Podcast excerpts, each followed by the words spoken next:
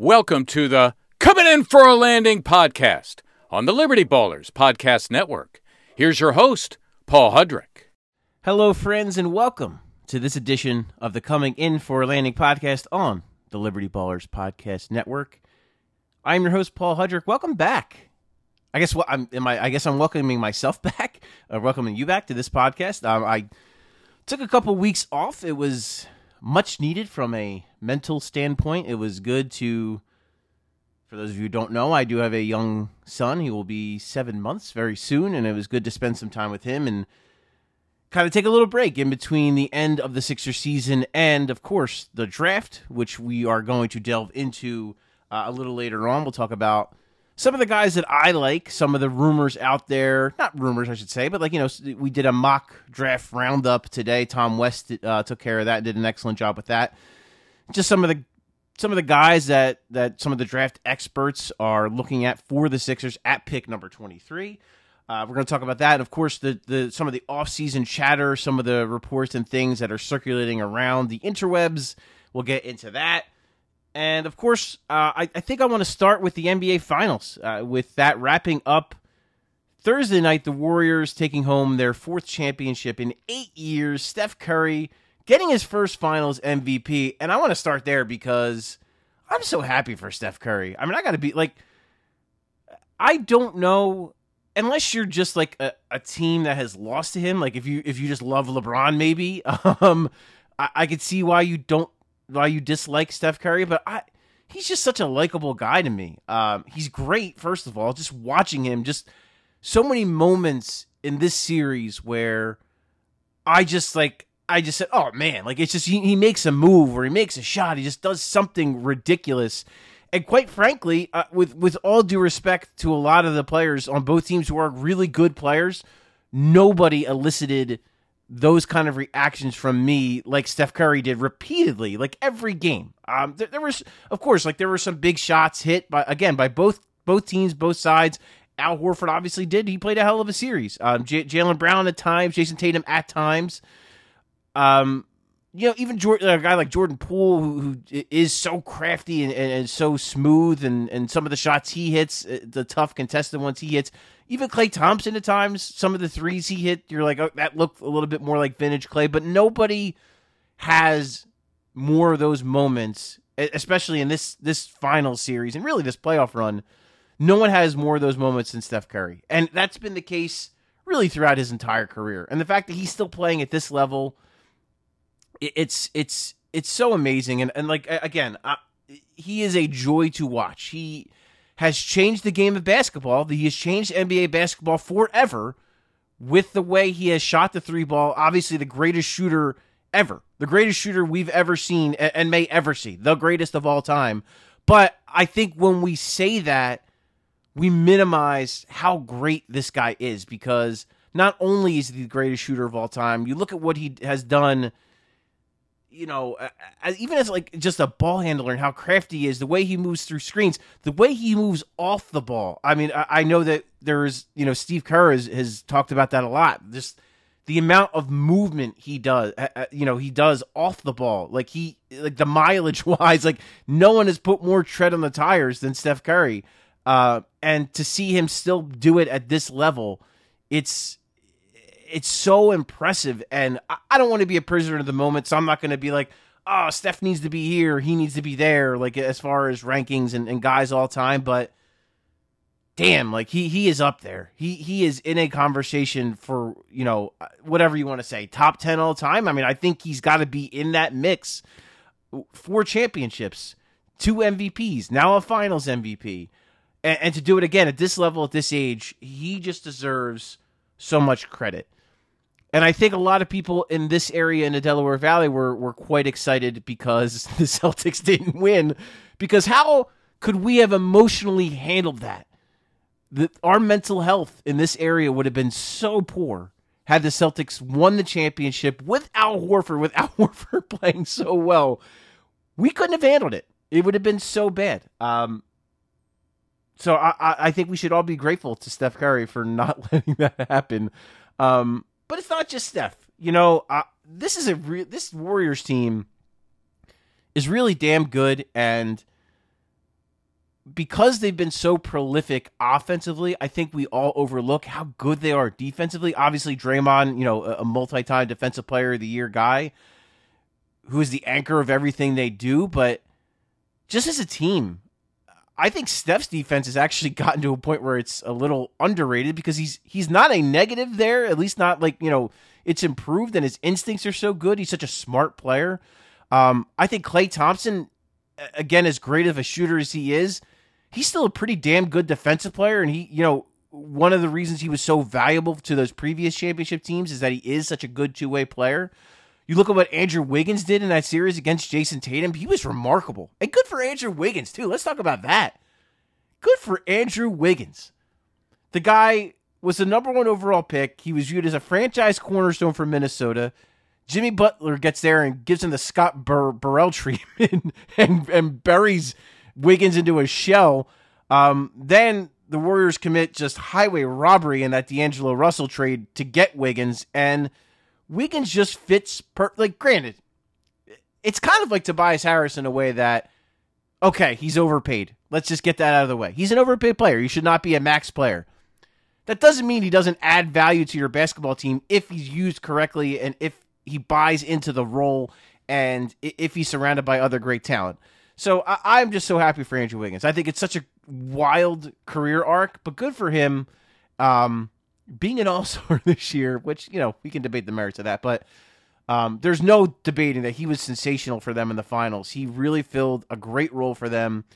Again, did such a great job on Tatum.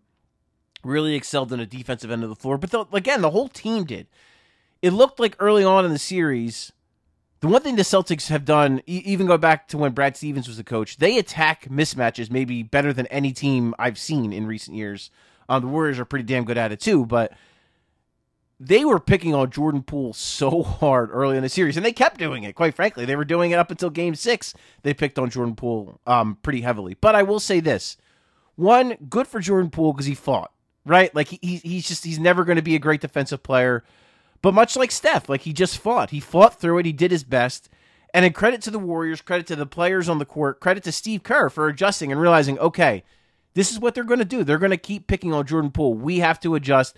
We have to send help when he, you know, when he's when he's got a, a really bad mismatch. You know, whether it's Tatum, whether it's Brown, whether it's Al Horford, whatever it is, we have to send help, and then we have to scramble, and we have to do it. And um, credit to them for doing that. And, and I don't want to take anything away from Steph's greatness, and and it's clear and evident that they don't win this series without Steph Curry. He was the MVP for a very good reason, but their defense um, was so good, and, it's been such a it's been a pillar of why they've gone to eight championships and won four of them. Like it's a really big part of it. Um, so credit to them as a team. I want to pivot a little bit and say like and kind of focus on what can the Sixers take away from the Warriors winning the championship. They don't have Steph Curry, so that's that's a problem. but they do have an MVP caliber player in Joel Embiid. Um, and I think what you saw with the Warriors, again, the team defense, everyone buying in on the defensive end of the floor, and even offensively, everyone buying in and just and just working around Steph and, and just making that all work with their movement and all that and their passing. It's just a very unselfish basketball team.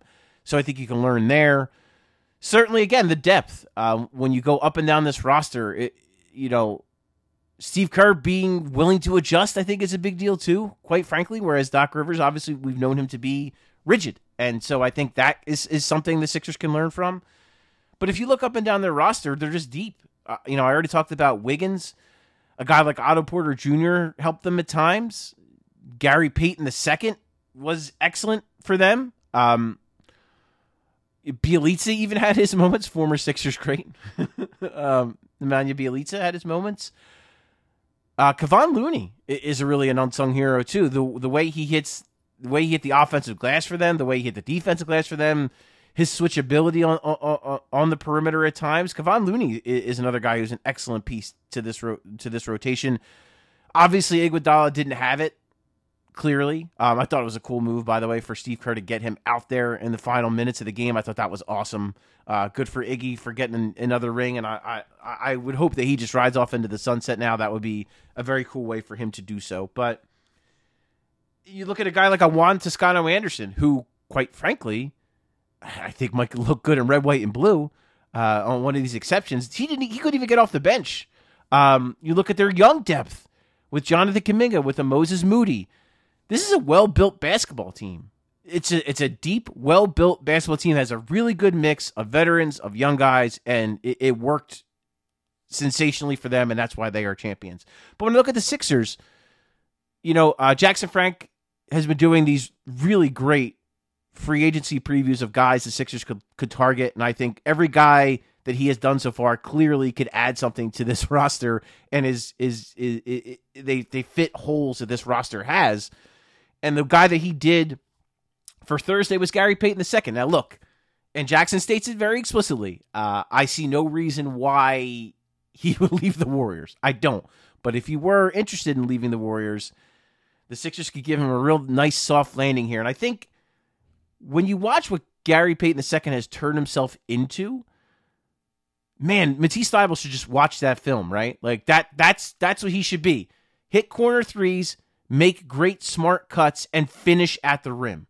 Um, that's a guy that if if I'm the Sixers, I'm telling Matisse Thybulle, lock yourself in a room, watch Gary Payton's second tape on the offensive end of the floor to see how he maximizes what he has. Because Matisse Thybulle is a really good athlete, right? Like not only is he a great defensive player, we all know that you know what he can do as far as deflections and getting in the passing lanes, getting the blocks, and you know there's rear view contests and what he's really good at on the defensive end.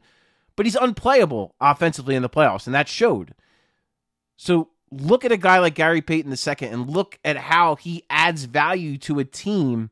And as Jackson so astutely pointed out, what he does off of great players like a Steph Curry what he could do here off of a Joel Embiid and a James Harden, and how Matisse could could maybe take that and, and transform that to his game. Because I don't think Gary Payton II is a realistic option for the Sixers, but you never know.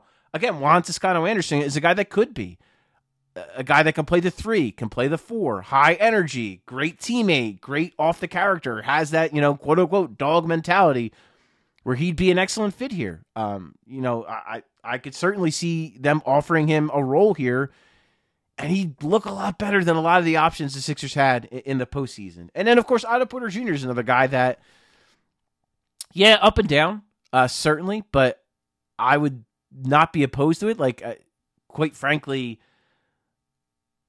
he's better than what Georges Niang gave the Sixers in the postseason. Um, not to, you know, I, I don't want to kill Georges Niang too much because I know he had a knee injury and all that, but – you know, I, I, would view Otto Porter Jr. as a upgrade over him, and maybe that maybe it's more realistic if you're able to move Tobias Harris, which we're going to touch on, um, and we'll actually touch on that on the other side. We're going to take a quick break, but more of the coming in for a landing podcast right on the other side. Support for this show comes from Sylvan Learning. As a parent, you want your child to have every opportunity, but giving them the tools they need to tackle every challenge that takes a team. Now more than ever, educational support tailored exactly to what your child needs can make all the difference. That's why parents have trusted Sylvan Learning for 45 years as the ultimate teammate in their child's educational journey, instilling in them a love for learning and a passion for reaching the next level. And Sylvan's Insight Assessment can identify gaps in learning and areas that could be of concern for your child. It's a 360 degree view into your child's learning that you can't find anywhere else and helps ensure that your child didn't miss something in school that might put them at a disadvantage in the future. And right now, it's the best price of the year at $29. Go to sylvan29.com to learn more and get your child's assessment for only $29. That's S Y L V A N 29.com.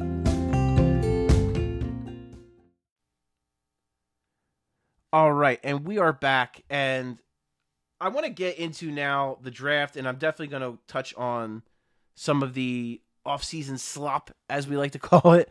Um, some of the Sixers reports that have come out this week, I want to certainly get into those. But first, I want to touch on the draft. Today, I wrote a profile on Arizona's Dalen Terry. I love this guy. Like, love this guy. At pick 23 for the Sixers. I don't know that I like anyone else more than him. He is such an outstanding fit. You talk about a Swiss Army knife. This guy could do everything on the basketball court. He's six seven. He's got an, a seven foot one wingspan.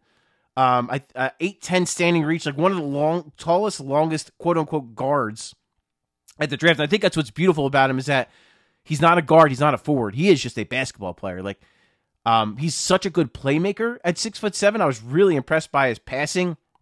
He was second in the Pac-12 in assist to turnover ratio. He's a pretty good rebounder off the wing with that size, with that athleticism. He led the break a lot. Kind of did like I don't like I see a lot of what like what some of the things that the Sixers missed with Ben Simmons. That's what Terry can do. Um, he can rebound, pull the ball off the rim, lead the break the other way, finish in transition, or find guys on the wing, you know, and, and get those transition threes. He's a big playmaker. He can guard one through three in certain matchups, maybe one through four, depending on who the other team's four is. Uh, versatile, gets into passing lanes, averaged over a steal a game, uh, and just high energy, man. Like you talk about a dog, this guy's a dog. Like he he wants to play and he wants to play hard. He was a role player at Arizona, and that's what he's going to be early on in his NBA career. And he talked so much, like he the interview process, all the media he has done, he he has sparkled through it, like sincerely sparkled through it. In in the profile I, I shared, he did a an interview with Mike Schmitz at the NBA Combine, and I am telling you, man, he hits on like it's like a Sixers fans draft target bingo card the way he hits on everything. Like talking about him being like he's you know he's got to be a dog you know he's a gym rat um, loves the game, needs to be a great teammate, like all of these things. And it's like, wow, like he is. Is he talking to Daryl Morey? Like, is he trying to to hit on all this stuff for Daryl Morey? Like, it, it's he's so impressive off the court and his personality and the way he talks. He shot 36% from three last year on a low volume. So that's not great from a college standpoint, but it was a vast improvement from his freshman year. And I just, I see what Maxey has done with that with that work ethic. Maxey shot below 30% from 3 at Kentucky. He was over 42% this year. Like I see no reason why Terry will not continue to develop and continue to ascend as a shooter. Meanwhile, the other aspects of his game are all there. Um, he can shoot, he can pass, he can dribble, he can defend. He's tough, he's long, he's physical. Like he has, he is the total package. And He's still 19 years old. He'll turn 20 in July. And I know there's going to be, and I get it, there's going to be cynicism. Cool, you're going to draft the guy. Doc isn't going to play him. I get it. And he might not. But I think he might be able to defend enough. And I think, too, something that perhaps we overlook with players. Like, I know a lot of people love Tari Eason, and I, and I get it. it, it Tari Eason's there at 23. Um, the Sixers should probably draft him. I mean, he, he's I, I, get a lot of what people like about him, but I see like the difference. And I'll be honest, I like Terry more than I like Eason, and I know that's controversial. That's a hot take, but I'll tell you why. Feel. Terry just has a feel for the game. He knows how to play the game of basketball.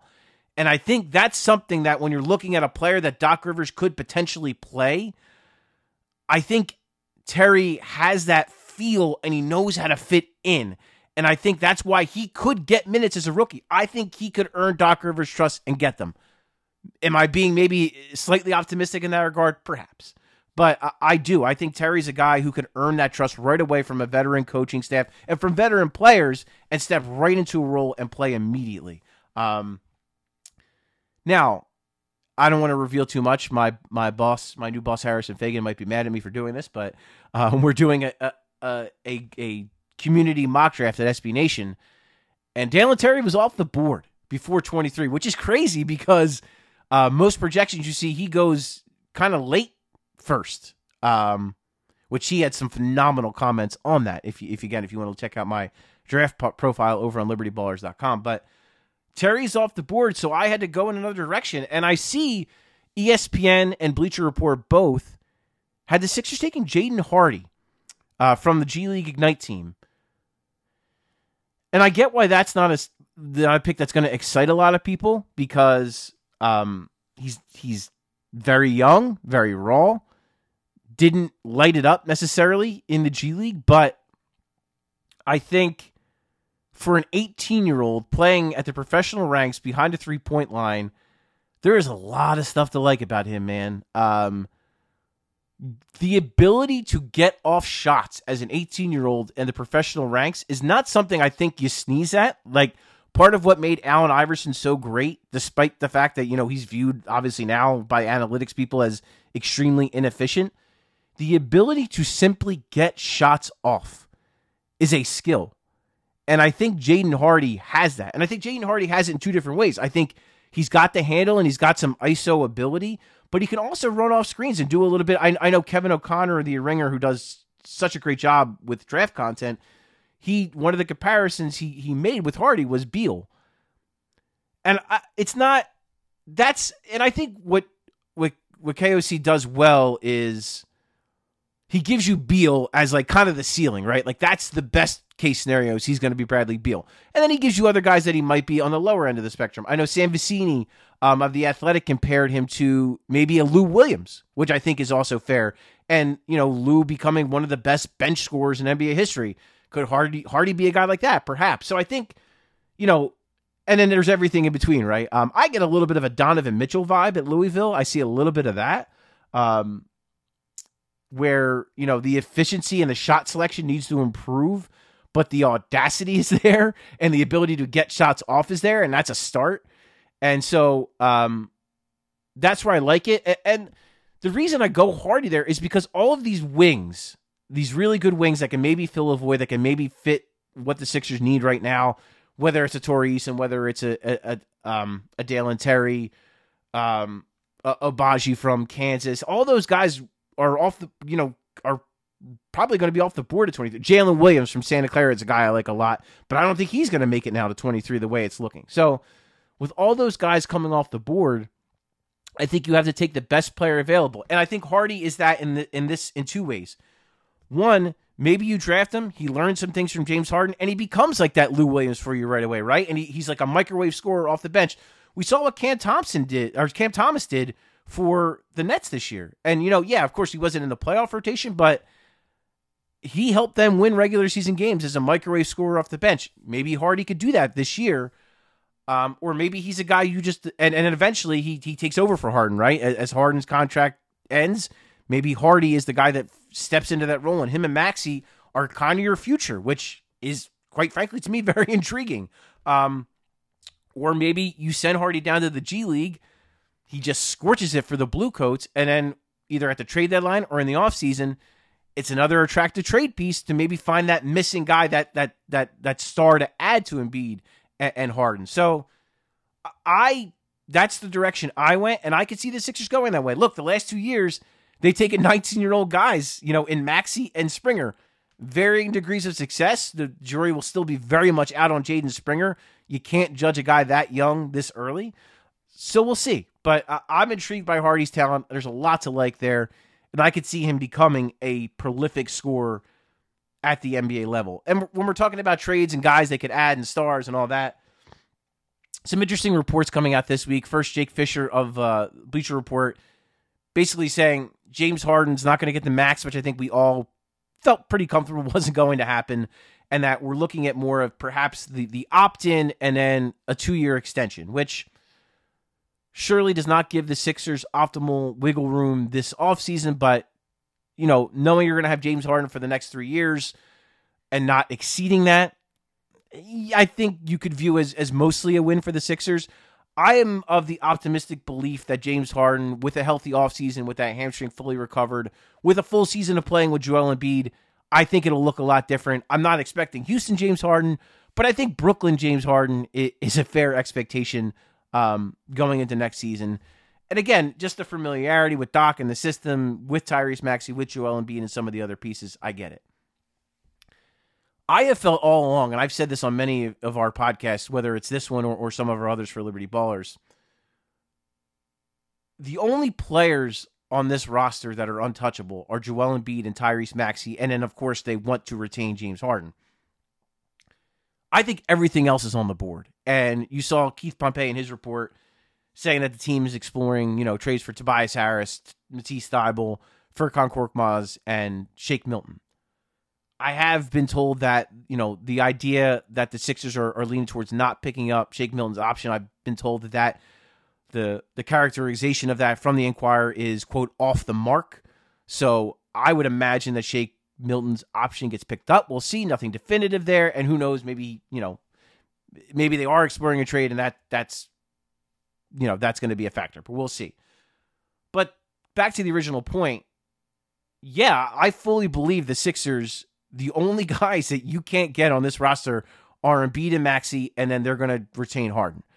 Anything else, I think, is on the table, um, and that's just from the people I've talked to, and then and then also just me. Like when you, I think any sensible person looking at this team sees that that's where they are, right? Like the, the, those are the, the guys they build around. Everything else is up for grabs. Um, Tobias Harris in that contract is not going to be easy to move, and I don't. But here's the other thing too: they're not giving Tobias Harris away.